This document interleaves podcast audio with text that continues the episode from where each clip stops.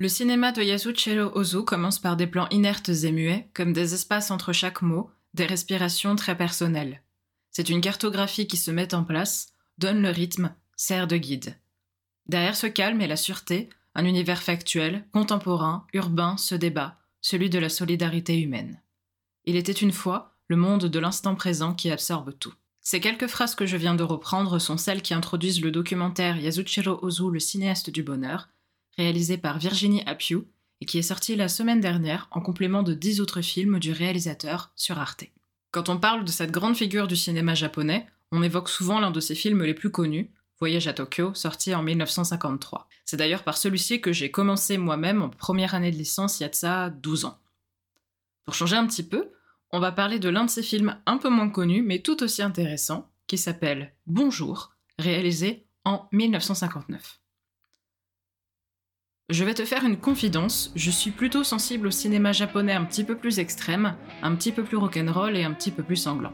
Mais il faut savoir que si ce cinéma existe, c'est en réaction, en partie, à des grands canons de l'époque, comme celui-ci. Bienvenue dans Fichier Zip, le podcast cinéma qui t'explique des trucs compliqués avec des phrases simples. Le but, c'est de faire passer le courant entre le cinéma et toi pour te faire comprendre des théories filmiques en un éclair. Pas de détour, pas de fioriture intellectuelle, ici on est clair, on est précis, on est là pour booster ta culture cinématographique en moins de 30 minutes. Top chrono, c'est parti, début de l'extraction.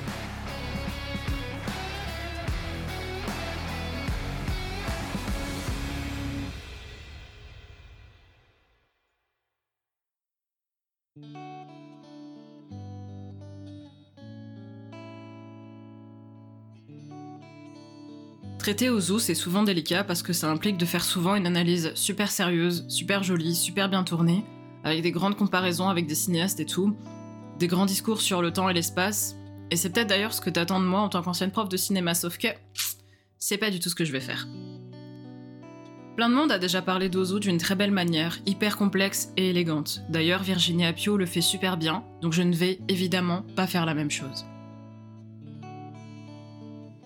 Mais surtout, il faut qu'on parle des vrais sujets. Il faut qu'on dise les termes, il faut que je te raconte de quoi parle ce film, parce que c'est quand même incroyable. Bonjour, ou Ohio en japonais, parle d'enfants spécialistes de concours de paix qui jouent au roi du silence parce que leurs parents veulent pas leur acheter une télévision. Voilà. Ah mais je vais faire 20 minutes sur le sujet, t'inquiète pas, hein, faut bien que mon doctorat serve à quelque chose. Non mais plus sérieusement, Bonjour est un film qui se passe sur une semaine, dans un petit quartier très traditionnel de la banlieue de Tokyo et qui se centre autour d'une petite famille et de leurs voisins, avec leurs petites histoires somme toute quotidiennes. C'est simple comme bonjour, ça tombe bien, c'est comme ça que s'appelle le film. Il y a principalement trois péripéties, une entre des adultes, une entre des enfants et une entre des enfants et des adultes.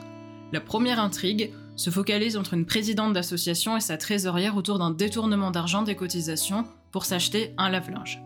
La seconde concerne l'instauration d'une hiérarchie sociale entre les enfants du quartier qui joue à qui est le meilleur pétomane. Un pétomane, c'est un comédien spécialisé dans le fait de lâcher ses meilleurs proutes. C'est extrêmement sérieux.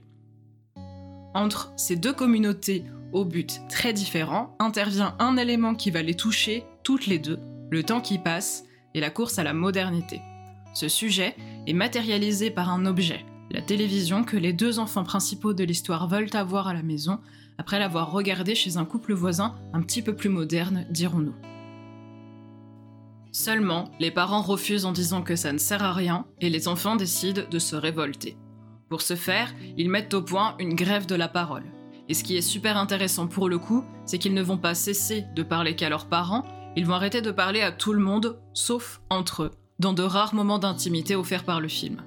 Cette petite révolte domestique pourrait impacter de manière déterminante l'ensemble du film.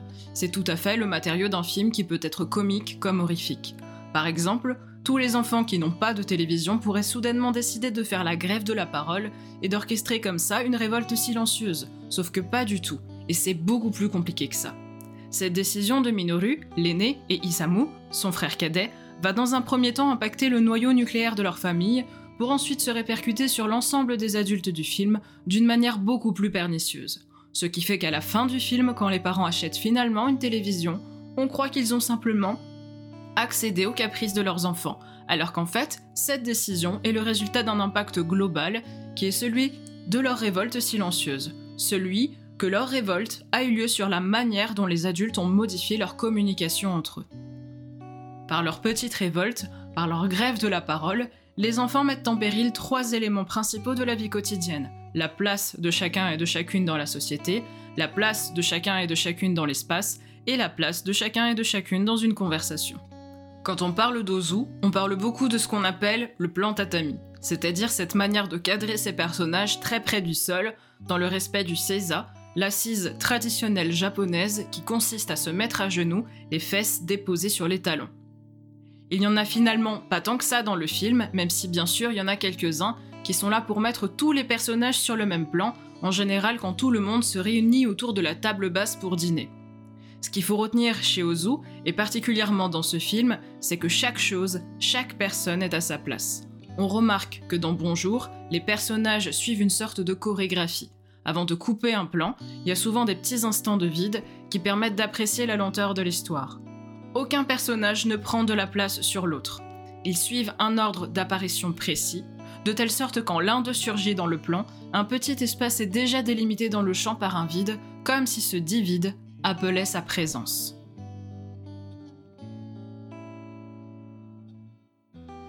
Même un chant contre chant de conversation habituelle entre deux personnages est très harmonieux. Tout le monde a sa place, tout le monde a son petit espace, tout le monde partage parfaitement l'espace du chant. Ça reflète la manière dont chaque personnage, chez Osu comme dans la société japonaise elle-même, se présente face aux autres dans l'espace mais aussi dans sa manière de parler. Au Japon, faut savoir qu'on accorde énormément d'importance à la place de chacun et de chacune dans la famille et dans la société, jusqu'à la manière dont on s'adresse aux gens. Chaque personne, même dans l'intimité, voit ajouter à son prénom un suffixe qu'on appelle un honorifique, qui indique, selon son âge et son genre notamment, la position qu'il ou elle a dans un groupe de personnes. La manière dont Osu positionne ses personnages dans le cadre et dirige leurs mouvements au sein du champ sonne comme des honorifiques physiques envers ses personnages. Quand on porte attention à la manière dont les personnages se regardent au sein d'une maison, le personnage supérieur dans la conversation, celui que l'on respecte le plus, dirons-nous, fait lever le regard à l'autre personnage par sa position honorifique, mais aussi sa position dans l'espace. L'un des meilleurs exemples est celui de la dispute entre les enfants et leur mère qui refusent de leur acheter une télévision. Les enfants se mettent à crier, à rugir pour faire entendre leur mécontentement, et leur mère ne cède pas. Ils sont cadrés chacun de leur côté. Minoru, le plus âgé, est assis sur le sol et Isamu, le plus jeune, est assis sur un pouf qui, dans le champ, l'élève sensiblement au-dessus de Minoru, alors que c'est le plus jeune. C'est directement lié, pas à son âge, mais à la considération que la mère va avoir pour les deux enfants. Minoru va rester très buté sur ses convictions et sa mère comprend très vite qu'elle ne pourra rien tirer de lui. Par contre, comme Isamu est plus jeune, elle essaie de l'attendrir, elle lui parle gentiment, et la position de son plus jeune fils reflète encore la considération que sa mère a pour lui. Et lorsqu'elle comprend qu'elle n'obtiendra rien d'aucun de ses deux fils, seulement à ce moment, Isamu s'assoit par terre avec son frère derrière une cloison qui le fait disparaître un temps de la conversation. Ces cloisons dans les maisons traditionnelles japonaises tissent des lignes de force et de fuite dans les plans d'Ozu depuis le début de sa carrière. Elles permettent de créer des espaces gigognes qui se transforment en permanence et qui ajoutent dans le film qui nous intéresse une sensation d'enfermement propice aux disputes. Les maisons dans lesquelles sont tournées la plupart des scènes, cadre et surcadre, à l'intérieur comme à l'extérieur. Osu travaille beaucoup avec une grande profondeur de champ, c'est-à-dire que depuis l'endroit où nous sommes, on peut voir très loin devant. Ça permet de voir le champ comme un espèce de calendrier de l'avant, de commode à tiroir, de Rubik's Cube, même si tu veux. De chaque recoin, Derrière chaque porte peut surgir un personnage, et c'est maximisé par l'intérieur japonais qui permet de créer des espaces gigognes, donc à l'aide des écrans et des rideaux qui tirés peuvent ouvrir l'espace comme le fermer immédiatement. De la sorte chez Osu, fermer une porte signifie fermer l'action, de la même manière que l'ouvrir la commence. Il n'est pas rare que ces films se terminent par la fermeture, le coulissement d'un ou plusieurs écrans. Dans Bonjour, l'ouverture et la fermeture des portes, des écrans, lorsqu'ils sont explicitement montrés, sont liés à la communication que les personnages orchestrent entre eux, et même, toujours dans l'optique de ce que je disais avant, à une forme de politesse ou d'impolitesse. Lorsque la mère des enfants, Ayashi, se rend compte que les ragots du voisinage génèrent des soupçons sur elle, elle va chez l'une des membres de l'association pour lui demander son avis. Au la filme en train de quitter sa maison, parcourir la rue, passer le portail de sa voisine, qu'elle referme derrière elle, passer la porte coulissante de la maison, qu'elle referme derrière elle, après avoir été invitée à entrer. Il y a donc toute une scène qui montre qu'elle passe différents couloirs qui vont évidemment mener au pas de la porte de la maison de sa voisine. Ça envoie un message de volonté d'éclaircissement d'une situation. Quelle est cette histoire d'argent qui a disparu? Autour de cette même situation, la présidente de l'association, sur qui courent également des rumeurs selon lesquelles elle se serait acheté un lave-linge en ayant détourné les cotisations de la structure, se rend chez Ayashi une fois qu'elle est chez elle.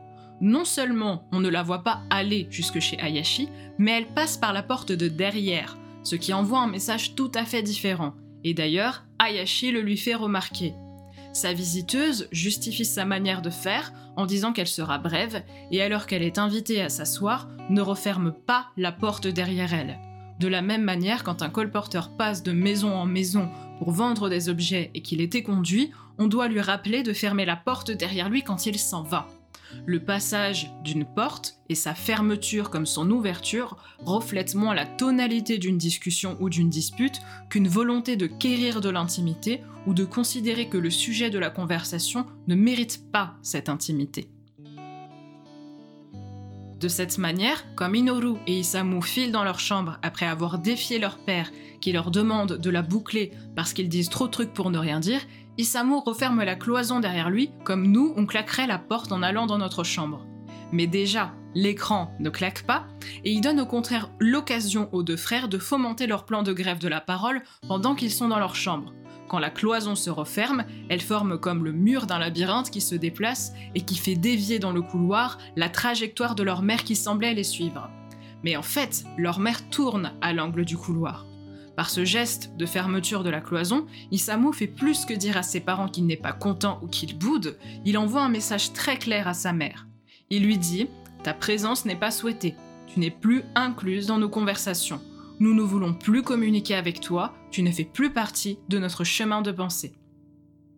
Les petits instants de vide et de respiration dont parlait Véronica Piu, qui aéraient le récit jusqu'à présent, deviennent soudain un long silence pesant, presque effrayant. La chambre, qui était perceptible par l'œil de la caméra posée au bout du couloir, n'existe plus. Maintenant, à sa place, il y a une cloison, il y a un mur. Nous nous retirons du visible, disent les enfants. Nous nous retirons du plan de l'oralité que l'on partageait autrefois avec vous. C'est aussi simple que ça. La simplicité du titre du film, Bonjour, Ohio, comme on dit chez nous, simple comme bonjour, dépeint un sujet beaucoup plus compliqué que ça dans cette petite société où les formules d'accueil et de politesse sont les clés d'entrée d'une conversation et par là de toute la communication humaine. Les enfants veulent lutter contre les adultes qui parlent pour ne rien dire, et c'est une prise de position très forte et qui se matérialise ici. Et Osu montre à quel point elle est à contre-courant. Quand deux personnages ne sont pas forcément d'accord sur une situation, Osu rythme la scène par un chant contre chant, c'est-à-dire qu'il va montrer la personne A puis la personne B qui lui répond. De la sorte, quand deux personnes sont comprises dans le même champ, c'est soit qu'elles sont du même avis, soit qu'elles font partie du même noyau, comme les membres d'une famille ou les élèves dans la salle de classe à plusieurs reprises dans le film. Quand les deux enfants se disputent avec leurs parents, on observe d'un côté dans un plan moyen, donc un plan où on voit toute la pièce, toute la famille avec l'aîné dos à nous, et d'un autre côté l'aîné pris seul dans un plan qui n'appartient qu'à lui, L'aîné affirme son espace physique et de communication, mais surtout il affirme sa pensée à contre-courant de celle du reste de la famille. Et cet aîné, quand son père lui dit de se taire, promet justement de ne plus parler pendant plusieurs jours avant d'être suivi par son frère. J'ai lu beaucoup de textes sur Bonjour avant d'écrire cet épisode qui considèrent que ce film est le plus good mood et drôle d'Ozu. Alors certes, il n'a pas fait que des trucs joyeux, cet illustre cinéaste, mais en ce qui me concerne, je dirais pas que le film est spécialement de bonne humeur, même si le sous-texte après-guerre et mutation sociétale est présent de manière très modérée. Mais au contraire que sous certains aspects, ben, je le trouve plutôt triste en fait. Je veux dire, on parle de jeunes enfants qui décident du jour au lendemain d'arrêter de parler. peu importe que ce soit pour faire un caprice au sujet d'un objet aussi simple qu'une télévision, il décide d'arrêter de parler à tout le monde. Dans une société où le rapport à la famille, mais aussi aux figures d'autorité est super important, je trouve que c'est quelque chose qui est forcément grave, mais qui porte un message symbolique d'une extrême intensité. D'ailleurs, quand les enfants commencent à faire leur révolte du silence, la musique, très mignonne, très guirette jusqu'à présent, devient beaucoup plus grave, presque menaçante. C'est très fort de refuser soudainement d'adresser la parole à quelqu'un qui nous est proche et de l'ignorer. Et ça impacte beaucoup les adultes du voisinage qui sont très vite très préoccupés par le fait que Minoru et Isamu ne leur adressent plus la parole, même pour leur dire bonjour. C'est d'autant plus fort que l'on se doute, par les quelques échanges offusqués, que le lien entre les différents voisins est potentiellement fait par le rapport amical que les enfants ont entre eux et n'existerait peut-être pas d'une autre manière.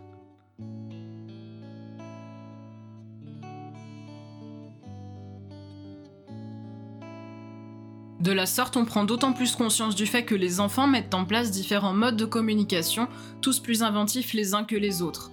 Alors que pour montrer leur désaccord devant l'injustice subie par leur père, les frères Keiji et Ryoichi dans Ghost de Tokyo du même réalisateur, réalisé en 1932, font la grève de la faim, les frères Minoru et Isamu font la grève de la parole, qui n'est après tout qu'un moyen de communication parmi tant d'autres, entre les gestes et notamment les paix. Minoru le confirme à Isamu dès l'établissement de leur contrat, les paix, ça compte pas dans l'interdiction de parler, c'est un moyen de communication comme un autre. Et contrairement à la France, ils sont socialement acceptés au Japon comme étant même un thème poétique, oui oui, et comique. Il y a même de nombreuses manières de désigner Onara, le paix en japonais. Et plus encore si tu veux une anecdote incroyable à ce sujet, il existe même une série d'animations, Onara Goru, qui raconte l'histoire d'un paix qui règle tous les soucis de la vie quotidienne. Faut garder à l'esprit que le souci entre guillemets contre lequel s'insurgent les deux frères, c'est pas l'absence de télévision à la maison. Minoru et Isamu arrêtent certes leur grève de la parole quand ils constatent que leur père a une télé, mais rien n'explique pourquoi la télé a été achetée par le père.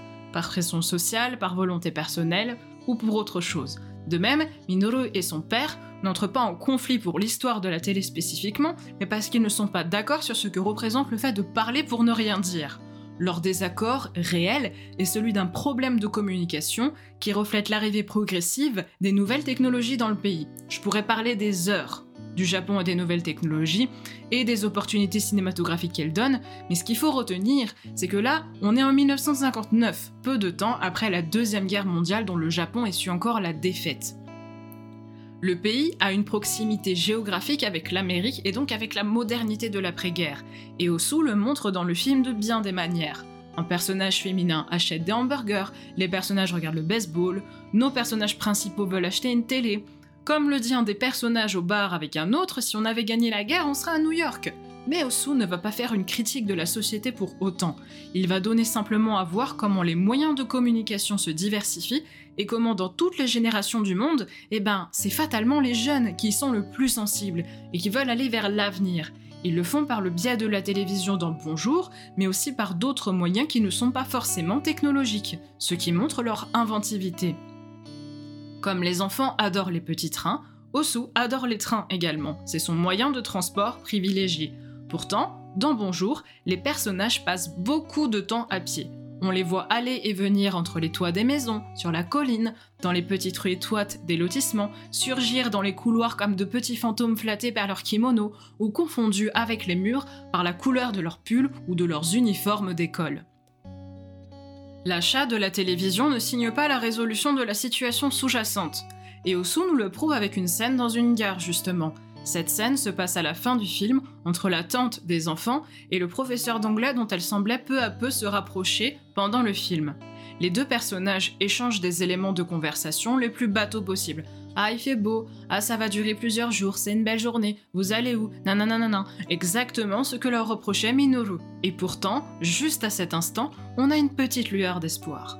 En effet, le personnage masculin essaie de faire prendre une direction fantaisiste à la conversation.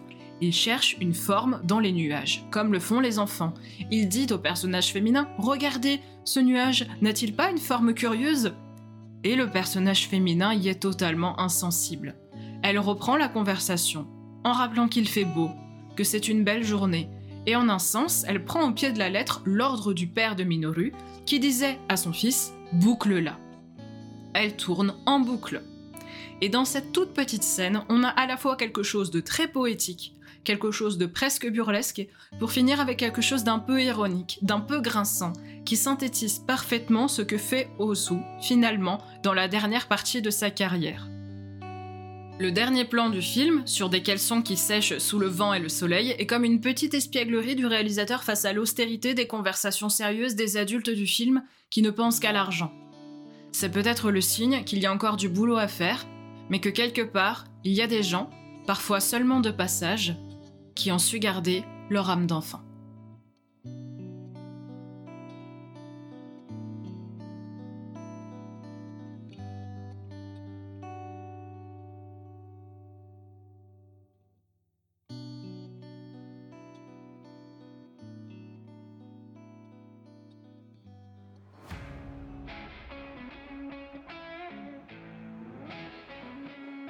Et c'est la fin de cet épisode de la douceur. J'espère qu'il t'aura plu et qu'il t'aura donné envie de découvrir un peu plus ce réalisateur.